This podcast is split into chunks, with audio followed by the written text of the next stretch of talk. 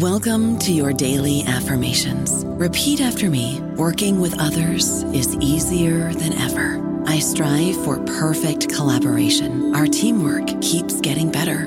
Yeah, affirmations are great, but Monday.com can really get you the teamwork you desire. Work together easily and share files, updates, data, and just about anything you want all in one platform. Affirm yes to start or tap the banner to go to Monday.com. This episode is brought to you by Kia's first three row, all electric SUV, the Kia EV9, with available all wheel drive and seating for up to seven adults. With 0 to 60 speed that thrills you one minute and available lounge seats that unwind you the next. Visit kia.com slash EV9 to learn more. Ask your Kia dealer for availability. No system, no matter how advanced, can compensate for all driver error and or driving conditions. Always drive safely.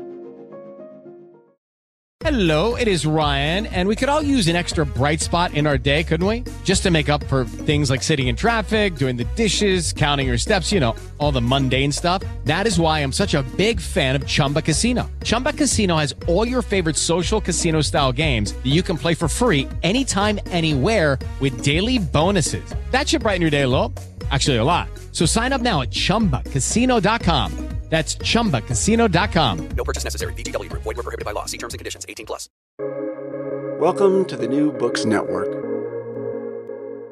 Hi, everyone. I'd like to welcome you back to How to Be Wrong, a podcast spearheaded by my co host, John Traphagan.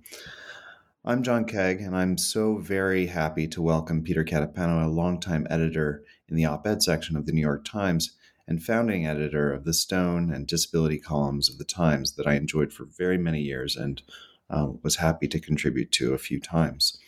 These were well established outlets um, where outstanding thinkers of the world explored their own errors and invited readers to explore theirs. He is also the co editor of Question Everything, out from Norton last year, which is a really brilliant collection of the articles that he edited over many years uh, which fe- featured contemporary public philosophers.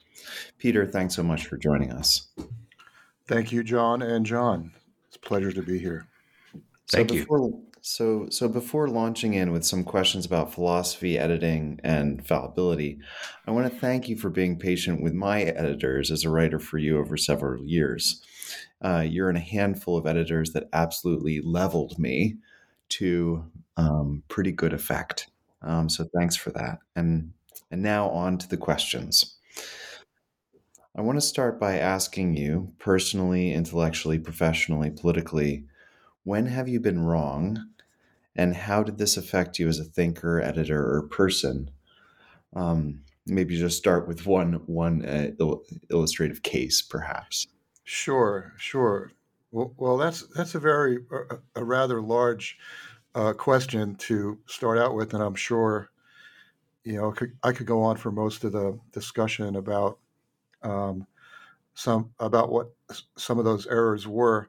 Um, one of the things I started thinking about when I started thinking about appearing on this podcast was the was the idea of wrongness uh, and error, um, and of course, you know, being who who I am, I immediately started to kind of question the whole concept of of, of wrong, and you know how I would approach it when I spoke to you. So, you know, working in the newspaper business, we have the most obvious, uh, you know, form of error, which is a factual error. Right? Errors are uh, factual, uh, factually incorrect, not true. Uh, but then, of course, you know, we have wrongness as in moral behavior um, errant behavior, inappropriate behavior, and all those things are contextual. So, um, I mean, I can give an example of a of a factual error I made uh, one time very early in my career. I was uh, before I was an editor, I was uh, a copy boy and then a news clerk. A news clerk was someone who sat on the desk and answered phones and did various typographical um, tasks for the page, and one of the things I had to do was um, uh, print something called the Weather Ear. If you read the news, the print edition of the New York Times at all, you would notice on the front page there was a a small box in the top right that summarized the weather for the day partly cloudy, showers late, New York. So I had this job for uh, a couple of months, and I was informed one day when I went into work that uh, I actually ran uh, Wednesday's uh, weather ear on Wednesday and Thursday. Um, I had somehow reproduced the previous day's uh, weather summary. Um, I was, of course, humiliated, and uh, luckily for me, the weather on Thursday was very similar to the weather on Wednesday. So only my supervisor and a few other people noticed. Um, that kind of factual error in a situation that, like in a newsroom where uh, a premium is put on accuracy, you know, it made me more anxious and more careful, I guess. Um, so it kind of created those um, those effects in me. Uh, but I think the more interesting types of error and the ones that maybe we'll end up talking about some more have to do with um, sort of uh, how how how we assess ourselves and our relation to the world. And I definitely made plenty of errors in that uh, area. Um, one of them was I, I, think that I probably underestimated um, the potential I had to do the kind of work that I would end up doing. Um, I was very pessimistic. I, I, found I found over time that my pessimism about um, my own future and the future of what I was going to do and those around me, um, it was pretty off the mark. Um, and it was sort of something that I was pleased to find out that I was wrong about over time. That's uh, that's really interesting. Um, I think having that kind of would you describe that pessimism? I mean, would you describe it as insecurity or just kind of a, a pessimistic outlook on what your abilities might be? Um, I, I, think I think it probably has something to do with uh, you know the time of life that I was at when I was starting. That everybody sorts of you know sort of uh, uh, makes the transition from teenage years and young adulthood to pro- the professional world. And if you have your sights set on something in particular, as I did, not necessarily to work in the newspaper industry, but to work in the, you know, the business of words and language and music and art. Um, you have role models and you have idols, and uh, their accomplishments seem so untouchable that it's very hard when you don't have a lot of context uh, as a young person to uh, realistically measure yourself uh, against you know those other people and also to kind of understand when uh, measuring yourself against others is valuable and when it's destructive so i would i would guess that most people you have on the show and maybe you, you yourself um, had something similar go on in your 20s. Um, so I think that's pretty much what I was referring to. Yeah, I think one of the things that that also points out is how often, particularly when we're young, we, we don't really recognize that those people that we maybe idolize, how many other people are involved in their accomplishments. And so that kind of brings me to kind of the question of, of your role as an editor. And you know, editors certainly have a way of humbling writers. I, I, will say that um, one of the best things that ever happened to me was early in my writing career. I had an editor who just tore something to shreds, and it was very painful, but very productive because it really taught me a lot. And so, you know, I, I like to ask you a little bit about your role as an editor, which is is you know kind of about identifying wrongdoing or maybe not so good doing, or you can do better types of things, and you know you have to of course deliver that news to the person writing. And I'm curious, how is that? What has that taught you about humility?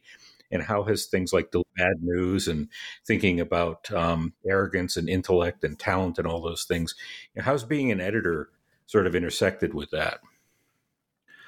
Well, you know that whole kind of uh, process that you describe it is real. I really see that as the core job of an editor. I think most people tend to think of it as uh, I'll just look at the way you framed it as a, you know, an aggressive act or an act of like um, uh, imposing um, a set of rules on um, a, a, form of expression. And, you know, to some extent that is correct. If you work for the Times, obviously there's a style book, there's a standard of uh, communication that goes on in the writing, civility, all those things matter. But really, the bulk of what I do is relational.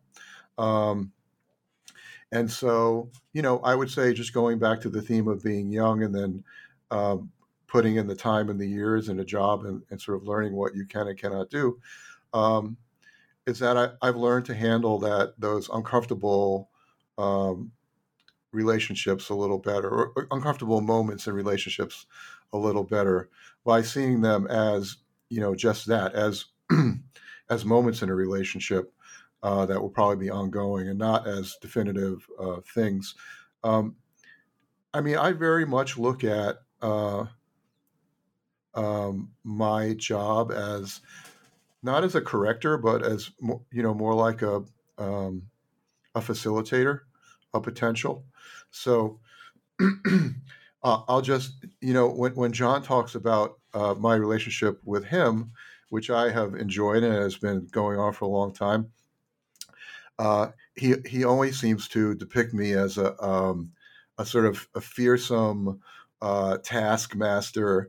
When in fact my memory of getting work from John has always been, wow, this guy writes so well. Uh, let's see what we can do to you know get this into shape and and make it uh, viable here at the Times. So, um, number one, I, I, I try to see myself as someone who can develop potential in a writer. I think I'm pretty good at um, see, recognizing writers who have a little spark in them, or, a voice, something unique or um, attractive, um, and that and that kind of motivates me to work a little bit harder with them to bring that out. Um, but this idea of humility is, I think, also really important because I think most people perceive editors as people who do have authority, and you have a certain institutional authority. But for instance, if I work for, with somebody, you know, a very you know highly respected or esteemed um, scholar or writer, that power um, relationship shifts, and I, I, then don't have all the power. Um, or if I'm working with a beginning writer, I might uh, seem to have more power than I actually do, and so rather than consistently try to impose a certain set of standards on everything I do, I am really evaluating that relationship. Like, what is the natural balance of power that is existing right now in this relationship? How can I, uh, you know, soften it, make it more productive, um, and to kind of carry out exchanges of criticism and suggestions without, you know, demoralizing someone or insulting them. You know, there's basic um, conditions of etiquette that apply to editing the same way they apply to you know any sort of social behavior I think that's a wonderful observation, and, and I'm I'm actually glad that you brought up the idea of power. This is something as I'm an anthropologist by training, and and as an anthropologist, one of the things that I've you know come to conclude is that all human relations involve power. Um, you know, whether we're just trying to have a conversation and convince the other person of our ideas or something, there's still a power relationship going on. And I think a lot of times we're not very conscious of that. And you're, you're really when you're when you're in the editor writer relationship, it becomes very overt um, because you know it's. I, I talk to graduate students about um, not feeling bad about having a paper rejected uh, because that's part of the process. Just take what you can take out of it. But it's really difficult to feel that way. It's difficult to kind of say, okay, it was rejected. I'll learn from this, move on, and submit it somewhere else. Um, and I, I, think that's a, a, it's a difficult part of the relationship between editor and writer because there is this overt power thing, and I, I it, as you say, it, it, varies a lot depending on what's going on. Um, but in the end, for the writer, there's always the possibility of just being rejected, and you know that's a that's a painful experience until you. I, I learned the lesson when I was a postdoc at uh, the Population Studies Center at the University of Michigan, and I discovered that all of these super famous scholars I was around were being getting revised and resubmits and having things rejected. And they were just like, okay, I'll move on. And I was like, wow, that's a huge lesson. So I, th- I think it's a really important point. Yeah. One, one thing um, that I end up uh, saying a lot when I talk about my work, especially to talk to young writers, uh, goes right to this idea of, of rejection. Um, you know, rejection is very much uh, so. It, it's more about the appropriateness of a certain piece or argument at a certain time than it is about you know the inherent quality of something. I, I try to make this point over and over that you know you could submit a piece to me um, tomorrow about um, about Paris, and because we work at a newspaper, there could be actually no um, news uh, relevance to this, and it would not be of interest to the editors. If something happened in Paris, you know, uh, two weeks later, that piece would immediately gain relevance. It might not get accepted, but these kind of concerns are always shifting. For instance, at a newspaper, you have in a paper, you had a limited amount of space. Number one, the space might be taken. Number two, even if you're working on the internet, you might have enough pieces for that day or that week, or someone may have submitted and run a piece on a certain topic. So none of these things have to do with the quality of the work. Um, we have to reject excellent pieces all the time.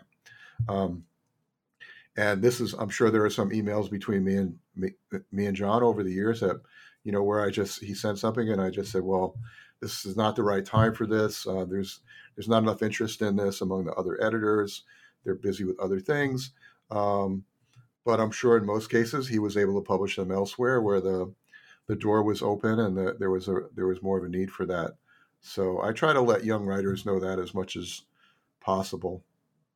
It doesn't always help, but I, I think that's really helpful. I also, I mean, reflecting on this a little bit, I think that the the feeling that an editor has been harsh probably is generated from a false conception about what um, should be expected of a writer of him, her, or their self. So writers slave over their words and they don't let the words go easily um, and um, are perfectionists enough that they oftentimes hold on to things that really should be cut or let go or or amended. Um, so I want to turn um, to a, a, question that has always sort of lingered in the background for me regarding your work at the Times, which is you founded the Stone, which is um, which was a long-standing column uh, written primarily by contemporary philosophers, and philosophers, regardless of their intellectual proclivities, uh, are or are supposed to. Uh, be dedicated to this Socratic mandate or Socratic wisdom that uh, you are to acknowledge that you don't know everything, right? Know, know that you do not know and I'm wondering about why you, as a um, editor and as a um, member of this organization, was drawn to philosophy, and I assume, given the um, title of your recent Norton anthology, Question Everything, it goes along very ca- closely with the Socratic uh, notion of Socratic wisdom. What drew you to that sort of mindset or mentality? Um, I, am pretty sure it was, you know, my training was not in philosophy. My training was in history and literature. Uh, so, you know, that 21 year old, you know, young man I was talking about wanted more than anything else in the world to be a, a writer, uh, to be a fiction writer, a short story writer, a novelist, uh, later on a poet, um, a critic, anything, you know, anything of value uh, that I that I read, I, I, sort of wanted to emulate. I wanted to reproduce that. Uh, consequently, I basically spent all my. I didn't start working at the New York Times full time until I was 35. Um, so all those years spent I spent before was really in the study of uh, the arts, and I think in storytelling and fiction, I thought the most powerful um, uh, writing and storytelling that I that I came across was suggestive, that uh, it contained ambiguities. Um, I was able to learn from reading that material and feeling what the author was trying to convey without getting an explicit argument uh, and maybe just having things be suggested by events or point of view. Um, so I think I was always naturally inclined to sort of the short story form where you're kind of left a little bit hanging uh, and then you kind of spend the rest of the day or the week thinking about what went on. Um, so as an art form, I think I was attracted to that type of essay. And I found that philosophers were very good at raising questions and not quite answering them. And um, while that sounds like a like a knock on philosophy, I sort of came to appreciate that really by uh, repeated exposure to people who work in your discipline, uh, who showed me how productive that kind of um, acceptance of uncertainty and of constant question, uh, questioning could be. Um, I just am not interested in reading someone who makes it very clear to me at the outset what he or she thinks. I, you know, once I know that, I'm ready to move on. So there have to be other things that sort of captivate uh, me as a reader because an editor is always a reader first. Um, and so the things that captivate me as a reader are not, uh, you know, uh, a list of hard facts or irrefutable evidence about one thing or another. Um, I don't feel like that's my natural space. That's uh, on that note. I I want to um, ask a little bit about um, how you might define and how you might think about. Uh, I guess maybe the future of the idea of epistemic humility, or sometimes intellectual humility, or maybe just humility. Um, particularly as it relates to the future of American culture and politics. To me, this is one of the uh, there's you, you, actually made a very uh, a word there that you use that I think is really important uncertainty. This is something that I think we struggle to deal with. And one of the things humility does for me is it kind of helps me to remind myself of how uncertain things are. Um, and I think this is very much a part of American culture and politics right now. So I'm kind of curious, how would you, um, what would you have to say about humility in terms of what's going on in our society right now and where we might be going? Yeah, this is the sort of question I I almost never answer. big uh, big questions about uh, culture and and society. Uh, I mean, one of the reasons is I've been sort of naturally trained as you know as an opinion editor I am my job is to uh, develop and nurture the opinions of others and not really have one of my own. Um, but you know, I have thought about this obviously, and and obviously, it's uh, it's it's that you know the tenor of all of this has changed in the past you know five to ten years, um, and uh, there's so much more information out there uh, that that it, it does seem like it's kind of spiraled out of control. This a sense of uh, you know reasonable humility um, is you know seems to be less um, uh, uh, frequent. I mean, I would say that you know these things are these kinds of values like epistemic humility are created in communities and cultures, right? So, for instance, you know, if you belong to a philosophy department where, uh, or even a journalism program where you have a kind of a small group of people, and this is a, a, you know uh, inculcated you know with the uh, to the students and the teachers.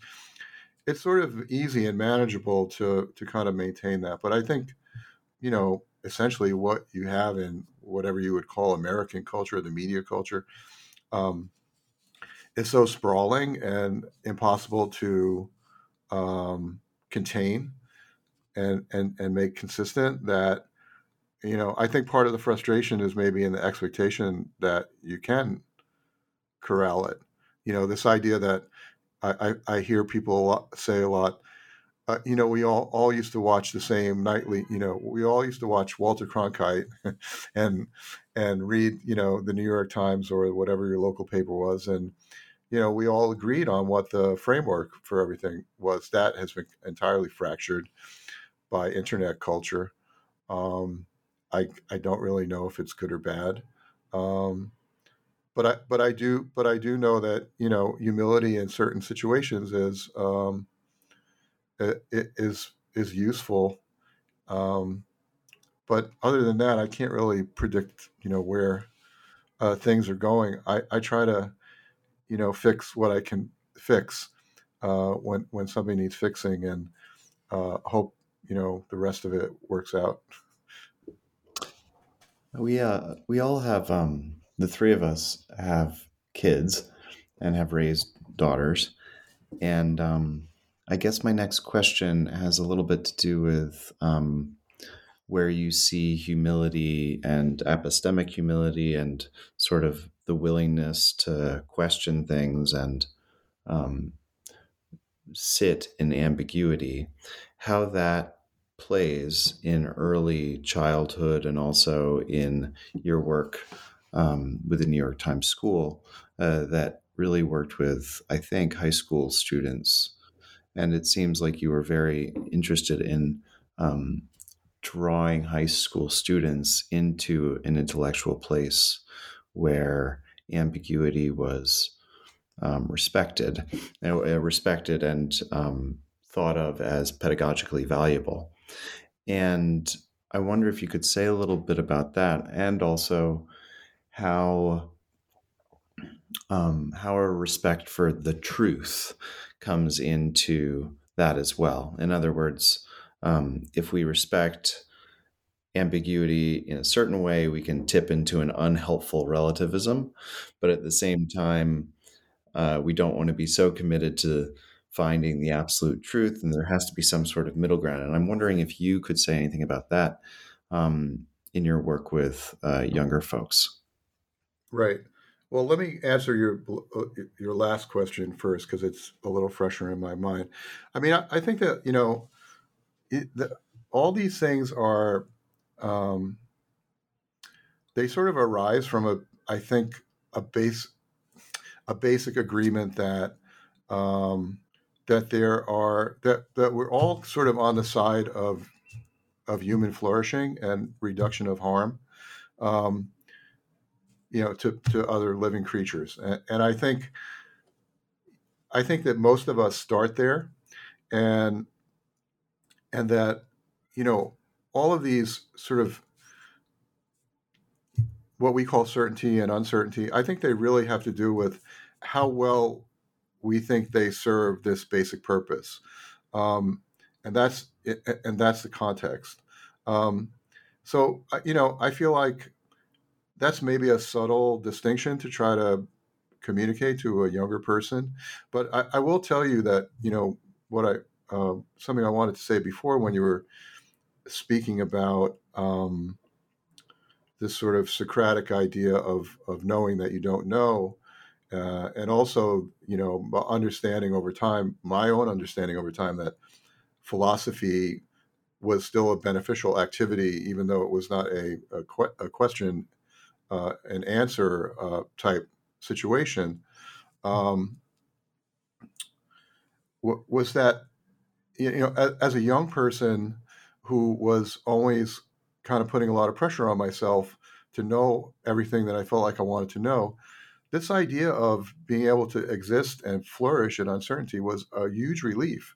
So it, it actually released me from like a lot of this teenage angst that I had been carrying over into my you know my 30s probably um, that you know that this was okay you know that like you, you're you know your level of stand uh, of understanding is okay you know given the you know the basic requirement that you're making an effort right that you're using your basic abilities to try to meet other people in this place this place being that common denominator of we all want to reduce, you know, generally want to reduce harm, pain, and suffering for other people.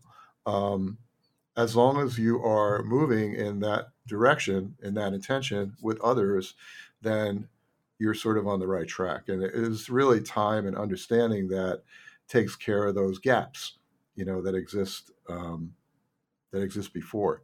The other thing that, that I mean, I learned that you know I should I really want to emphasize this. as almost everything that I've done that I really am proud of in my life, um, starting and editing the Stone was something I had no idea uh, about in you know in, in real terms when I began. If I had known what I was getting into, I would not have gone ahead with it.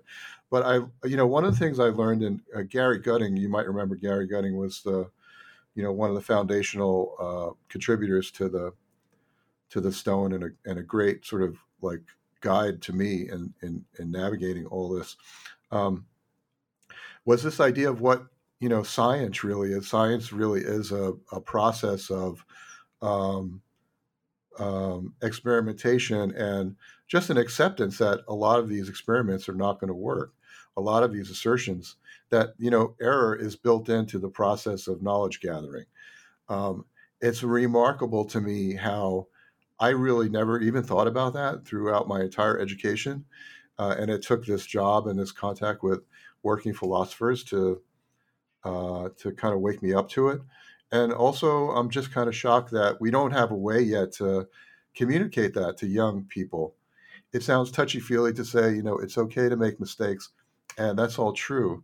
But I think that, you know, kids tend to not really internalize that because culturally they get a lot of other messages about perfection, about correction and testing. And um, just the experience of watching my daughter go through high school where she was. Uh, really gifted at um, uh, conversation, context, verbal things, and not very good at uh, testing at and numbers. And the sort of kind of pounding that she, you know, suffered as a student because of that um, was really unfortunate. And I couldn't really do anything about it except tell her it was it would be better when you got to college. And uh, thankfully, she's in college now, and it, and it has been better we have very similar daughter experiences. Uh, my daughter is a, a, junior in high school right now, and and and it's it's been quite a challenge to um, help her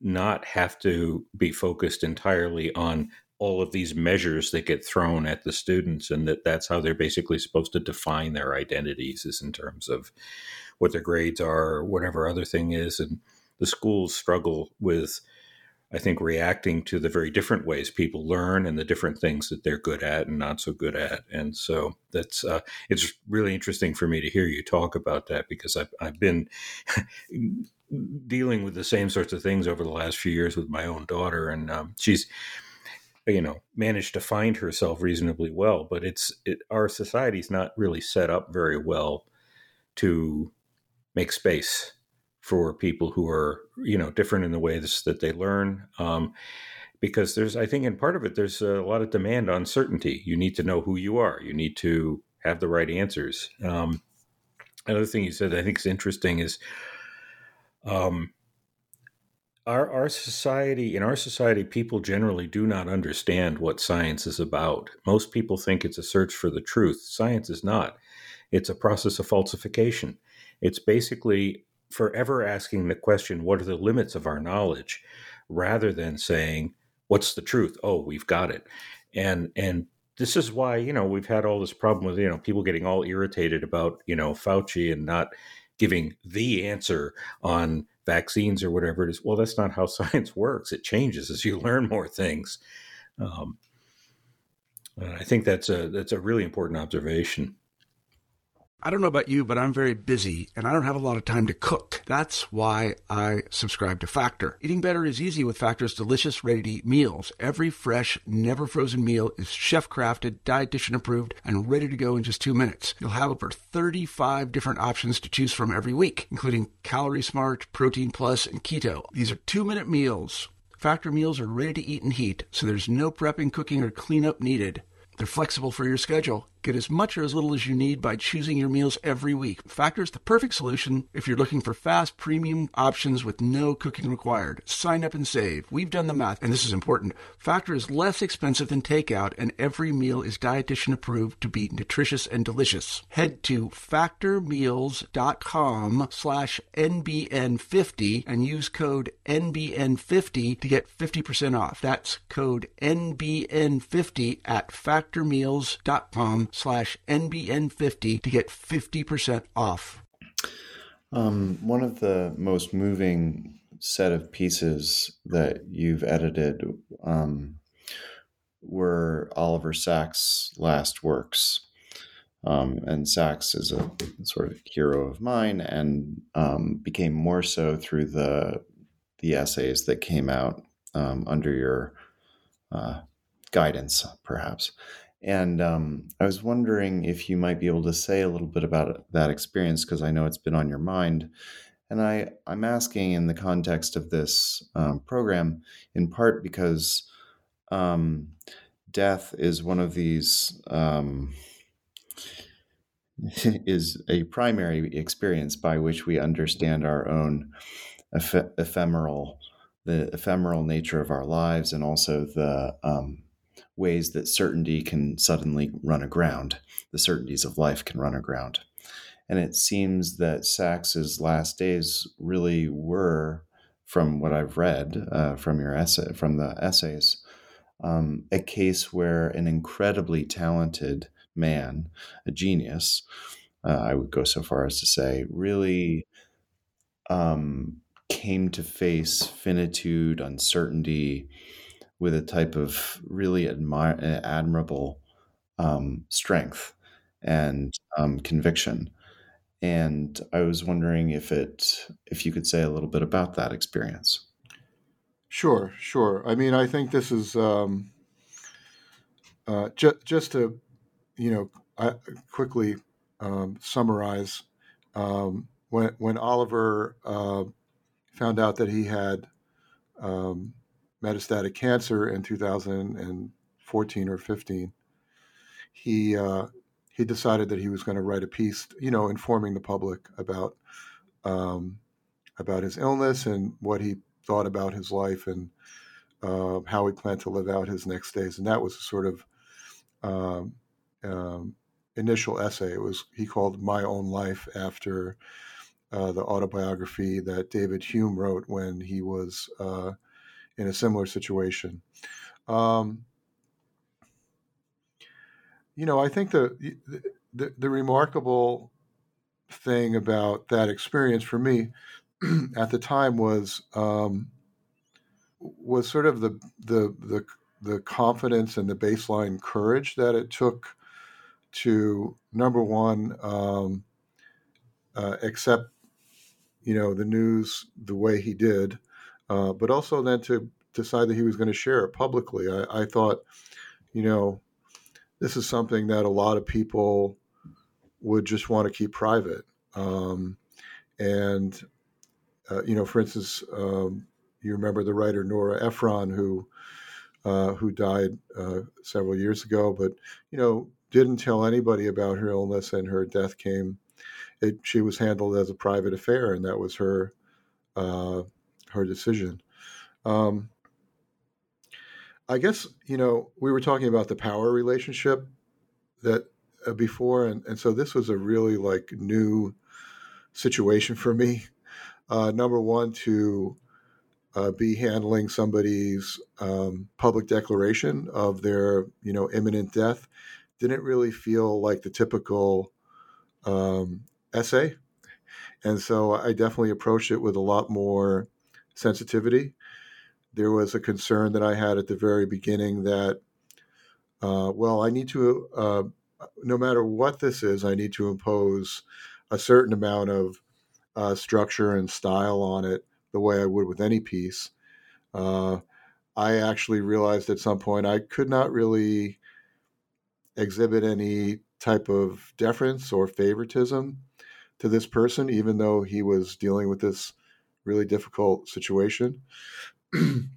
so um, I think what it did most uh, immediately was have my my personal self and my moral self bump up against my professional self and then you try to figure out how to uh, sort of disentangle those two things to try to meet the needs of you know oliver who you know it, he basically you know entrusted me to be the facilitator for this, and he he chose the Times as the publication to pu- to uh, to release it in. You know, those are those are uh, acts of trust and generosity, uh, and I really felt in the beginning an obligation to uh, reward that trust. So a lot of what happened in the very beginning was me going to my superiors and telling them that we had this, deciding to publish it, but then also um, trying to modulate how much intervention there would be on the piece, because I imagine he'd be very uh, uh, connected to the words there more so than you would be in a typical essay. And so there was a lot of that kind of negotiation going on. Um, and you know, in the end, I did allow some room for my uh, personal self to express condolences, and uh, but then I but then I had to kind of suggest changes that were, you know, felt uncomfortable to suggest.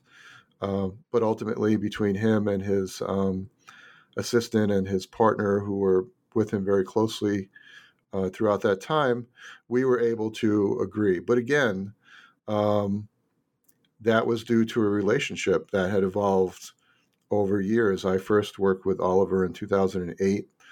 Um, I later worked with his his partner Bill Hayes uh, for a number of years, and I think really solidified a sense of trust with him. And so when the time came for them as a you know uh, a group, an intimate, a family uh, unit to decide what to do, they felt comfortable enough coming to me and coming to the Times to handle it. So it was really a playing out of those relationships that occurred. I could detail the actual editorial changes that went on, and you know, someday I might, but that was really the least of it at that point. Oh, John. All of a sudden, we're not hearing John. I'm sorry. I, I wanted to do one quick follow up, and I'm sorry I was muted there.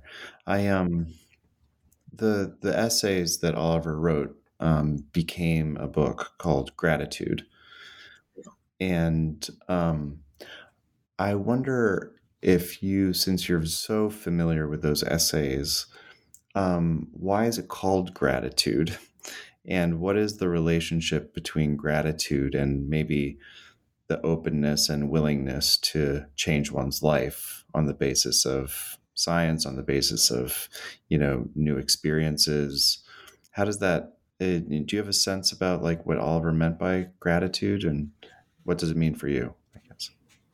Well uh, i mean he does use the term gratitude in the essays but i, I think you know it, it, was the publisher so these four s so i worked on four of these essays.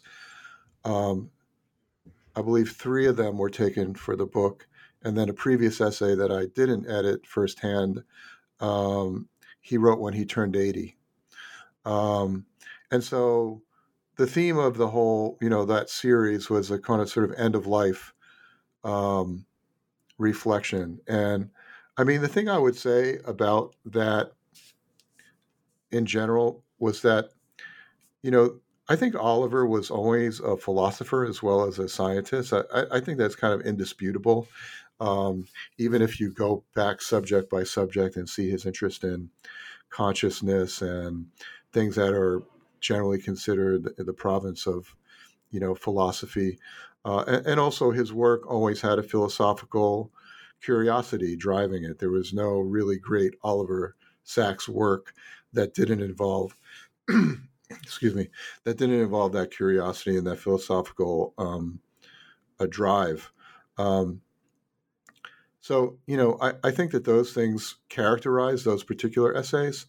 Um, I think, you know, the gratitude aspect of it was just um, that he felt he had times in his life earlier on, if you read his uh, full autobiography on the move, uh, you, will you'll, you'll re- realize that he had you know crisis and trauma and trouble in his life, um, and and struggled a lot with uh, family matters, a, a, brother who was schizophrenic, um, you know, a period of, of uh, drug abuse. Uh, he, he, he was a, abused amphetamines. He was a um, a motorcycle enthusiast. Not that that's a problem, or and a weightlifter. He had a very varied life, and I think he had the opportunity to look back and just be thankful that he survived um, what it was he had survived, but also. Um, I felt like it was a, a sort of thank you to um, everyone who made his uh, literary work and life possible. and he calls it, I think, an intercourse with the world uh, that he was able to have uh, by writing and uh, and reading. Excuse me. and uh, you know, to me, that was the main source of uh, source of the gratitude. but I was always left with the question, and I'm still thinking about this: is uh, if you have gratitude, you must be grateful to somebody or something. And I still haven't figured out what that thing or a person was or being was. I, I mean, I, I think about that book and what you just said uh, that it allowed. He was grateful for the intercourse with the world, and one of my sort of go-to philosophers is Frederick Nietzsche, who says that we must have the love of fate. And when I read On the Move, um, when I read the autobi- Sacks's autobiography, it seems like there were a lot of serious bumps in the road. And somehow at the end of his life, he was able to embrace the embrace the amor fati. In other words, look back not on just the good things, but also on the most difficult parts of life, and to not only accept them, but to genuinely embrace them and at least that was my impression of the book. Um, but I think um, that also involves embracing the times when you've been wrong and, or had to correct course. So sorry to go on at length about that. No, no, no. I'm still, I'm still, uh, you know, because gratitude as a journalist and uh, someone who observes lots of opinion, commentary, essays, and things like this you know, gratitude is is a really it's sort of become like a go to, you know, theme. It's it's it's it's all over self help. It's all over, um, you know, grief studies and and and uh, scholarship about mourning and and loss and all those things. Um, but it's still, you know, there's there's still that question of, you know, who who are we grateful for? What what's the force who are we thanking here? May you can call it fate. Uh, scientists tend not to call it God. Um, and that was, you know, definitely the the problem that Hume had during his time. He was suffered lots of attacks and abuse for being a religious skeptic, um, and in fact, his whole riff in his autobiography about how well he uh, was tolerating the end of his life um, you know, is generally read to be a sort of, um, you know, a, a statement of defiance of, uh, uh, of, those who thought he might recant uh, at the very end of his life. And I think there's something of that in Oliver's too, although in Oliver's time he did not have to suffer the attacks uh, regarding religion that because scientists had sort of pretty much made that break. Uh, but in Hume's time, he was uh, he really paid the price for it.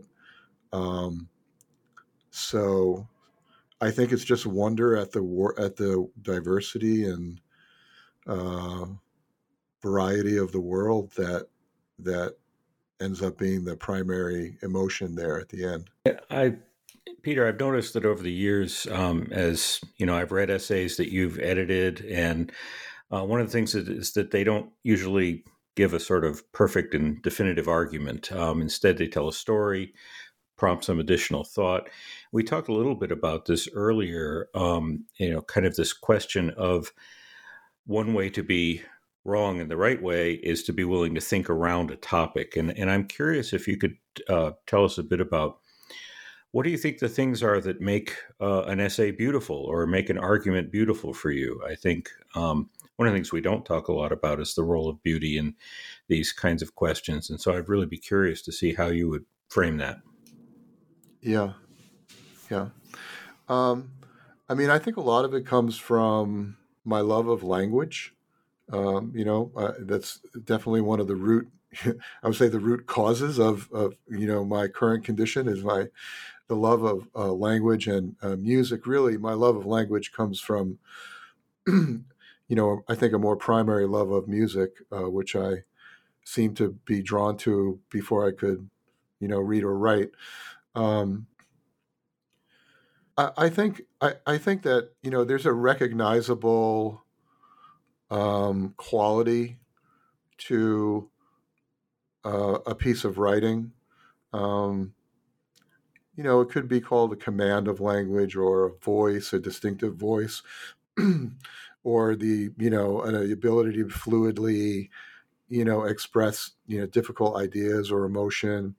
But I think all those things sort of fall under the category of beauty. Um, I respond very strongly to it. I think sometimes in my business, um, it works to my disadvantage. I, I, tend to respond emotionally to things and sometimes need to talk to my colleagues about whether I'm being entirely practical in my, you know, in my support of a certain piece or uh, if something is just like merely beautiful and doesn't have a resonance for lots of readers you know, maybe it shouldn't be published in the New York Times. Uh, maybe it should be published in a different kind of platform. Um, but you know, I'd consider myself a, a, champion of of the beautiful and mainstream conversations. I think part of what excites me about it is the context, meaning um, the biggest compliments I ever got about work that I edited was um, I really didn't expect to see that in the Times, where I didn't, you know, that was so beautiful or that was so moving. Um, I was surprised at this, you know, I found this in a news uh, outlet. Uh, now, of course, everyone at this point knows the Times has a huge staff of massively creative people who are making things that resemble art, you know, all the time. But it, it just in terms of my own work and my my own uh, learning curve in journalism, um, that was always the most exciting. Like I felt like I was getting away with something when I was able to publish. You know, I published poems, I published fiction uh, in in the, in the section as well, and um, I always got a thrill that you know we could do this here. That like this doesn't have to be uh, relegated to the sidelines. Um, of of the discourse. And I think that you know people finding beauty where it's unexpected intensifies the experience a little bit. You know, it's like seeing a flower growing up in the crack in the sidewalk. Um, I really still get a thrill out of being sort of like the curator of things that have that effect. Can I Oh, can I ask you a question? Because you raised music, and, and I'm a musician. I grew up in a household full of musicians. Yeah, my my father's a retired professor of music, and um, and I am I'm curious. I have spent a lot of time thinking about the relationship between music and writing, and I think there's very much a relationship there. And I'm curious if you've thought about that, and if you have, what your thoughts might be on that. Oh yeah, I mean, I've I was have been immersed in that whole uh, I mean, really, just as part as part of trying to understand myself, I've had to I've had to grapple with that. Um, you know, I also a, lot of those years I spent before I worked at the Times, I was you know playing in bands. I, I grew up as a uh, a music crazy kid, and I became a drummer. I played in rock bands. I studied jazz. I learned African and Indian music, and you know, I, was I never expected to make a living of it, but I was entirely immersed in it. It basically drives almost everything I do. Uh, and one thing I that was distinctive about this was that I was uh, terrible at formal music, at sight reading. Uh, I learned everything by ear, and that includes all the songs I played in uh, every band. Uh, anything that I played live on stage was uh, improvised at the time apart from you know whatever I learned during rehearsals. Um, I think there's a sense of rightness that I acquired, you know, listening to popular music when I was young, listening to the Beatles as the formative sort of type of music, and then going from there. Um, certain words and lyrics just fall perfectly into time. There are patterns that I hear in my head as a drummer. You know, I know what, you know, triplets are and quarter notes and 16th notes. And, you know, those all happen in, um, in language as well. Uh, you'll find like people who, who write a paragraph, they'll often, you know, use a, a, the theory of three, right, where you, you have one sentence, another sentence, and you close it with the last sentence. You know, those kinds of things uh, work all the time. There's a really fascinating experimental music piece that I uh, uh that I was I've been fascinated with for years. It's called uh, "I Am Sitting in a Room" uh, by Alvin Lucier. And uh, what he did was he uh, he had a very kind of bland, mundane script that he read into a microphone, um, and he would continually play it back in the same room till the frequencies of uh, the language became so distorted that they sort of turned just into music. Um, and of course, once they turned into music, you could hear all the same patterns, but it was somehow transformed. So to me, that was a perfect and beautiful example of uh, the connection between speech and music. Um, and we all know by listening to, you know, anytime I hear someone speaking Italian on the street in New York, if I go to Italy, I, it immediately triggers something in me. Uh, I live around a lot of Spanish speakers, Russian speakers, Yiddish speakers. I'm constantly uh, fascinated by the rhythms and the and the tones of all those things. So they really dictate a lot of how I respond to an individual's writing.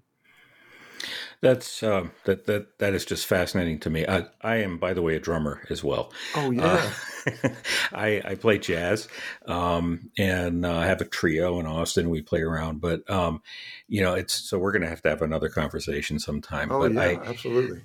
Yeah, I, I think that that you know when I, I when I tell students about writing, I, I talk to them about there's a cadence, there's a tempo, there's like a flow to the writing that's very mm-hmm. similar to music. And um, I think that's most good writing that I read. You can, I can pick that up very quickly. You really feel that sense that there's this kind of rhythmical quality to the way that the sentences and the words are strung together that sure. I think is really important. Um, mm-hmm. so yeah, wow, that's cool. I'm I'm I'm excited. A fellow drummer. That's really good. yeah, yeah, we will definitely have to talk. Yes. John, anything else we want to add? I think this has been a great conversation. Peter, do you want to ask us anything or you want to say anything else or should we wrap it all up? Um, I do have a question, I, but and, and, it is about this this this project and this endeavor. Um, um, when you called it uh, "How to Be Wrong," um, which type of wrongness were you uh, really most concerned about? Was it um, because the, these conversations seem to go a lot into society, um, and um, I think really conversations that end up being political, uh, but maybe also moral. Um, so I'm just curious whether you had a primary concern in factual error or in uh, you know the context of moral errors or political errors. I should have asked this in the beginning, but I but it's been on my mind the whole time. John, why don't, John, why don't you take it? Okay, thanks. And then, I, and then, I'll, and then I'll take then I'll take a swing at it too. Well, I, I, I, will tell you what I had in mind when when we started this, and and um, uh, for me, um, well, one one thing I guess that contributed to this, I I had not too long before um, we started this project, I had finished uh, writing a book called Embracing Uncertainty. And in that, I spent some time thinking about um, the difficulty we seem to have in dealing with uncertainty in our world and, and really how important it is. As you said, you said, you know, once you kind of embrace the sense that things are uncertain, an awful lot of stress comes off. And I think part of that also for me was looking at our society and this we seem to have just gotten into the situation where we can't talk to each other because I have to have the truth and be right, which means you have to be wrong. And it's this zero sum game. And so part of what was motivating me in this was thinking about trying to develop a context through the podcast to think about how can we move away from that? How can we bring more intellectual humility into our public conversations so that maybe we can begin to make some progress on things for one thing, but also because I don't think we ever get anywhere being right all the time. I think we have to be open to being wrong and listening to what other people tell us so that we can be you know because life is a process it's not a position and so we, we need to be keep rethinking things so uh, when i was when john and i were talking about this and my thoughts on it were that i'd like to create a context through the podcast where we can get people who've thought about these things to talk about them and then other people can start thinking about them more. So that, that's kind of where i was coming from.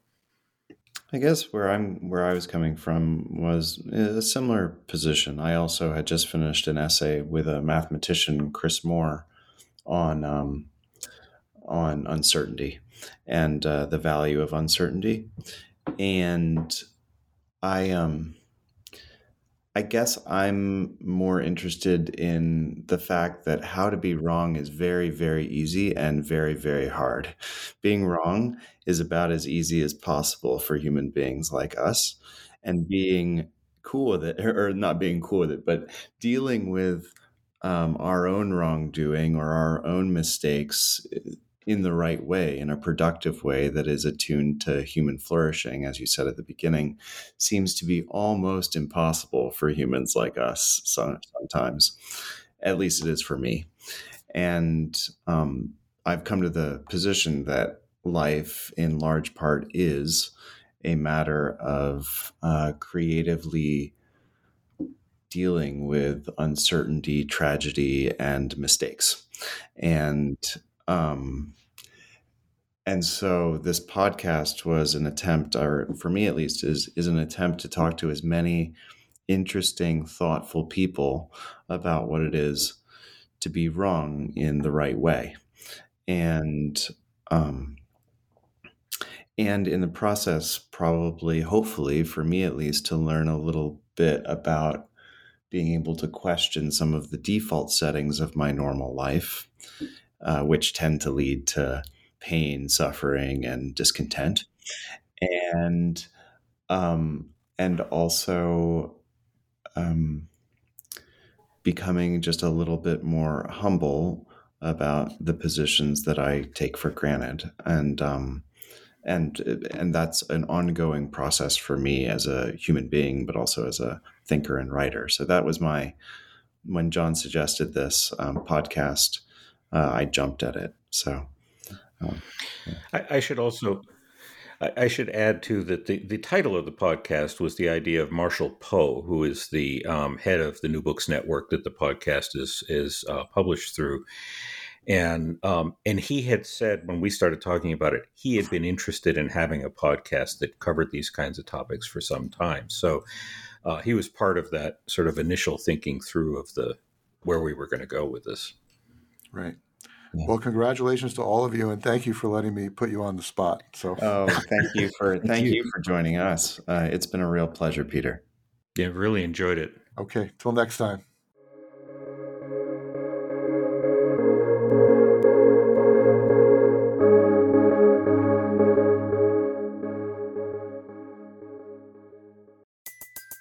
Everybody in your crew identifies as either Big Mac Burger, McNuggets, or McCrispy Sandwich but you're the filet fish sandwich all day.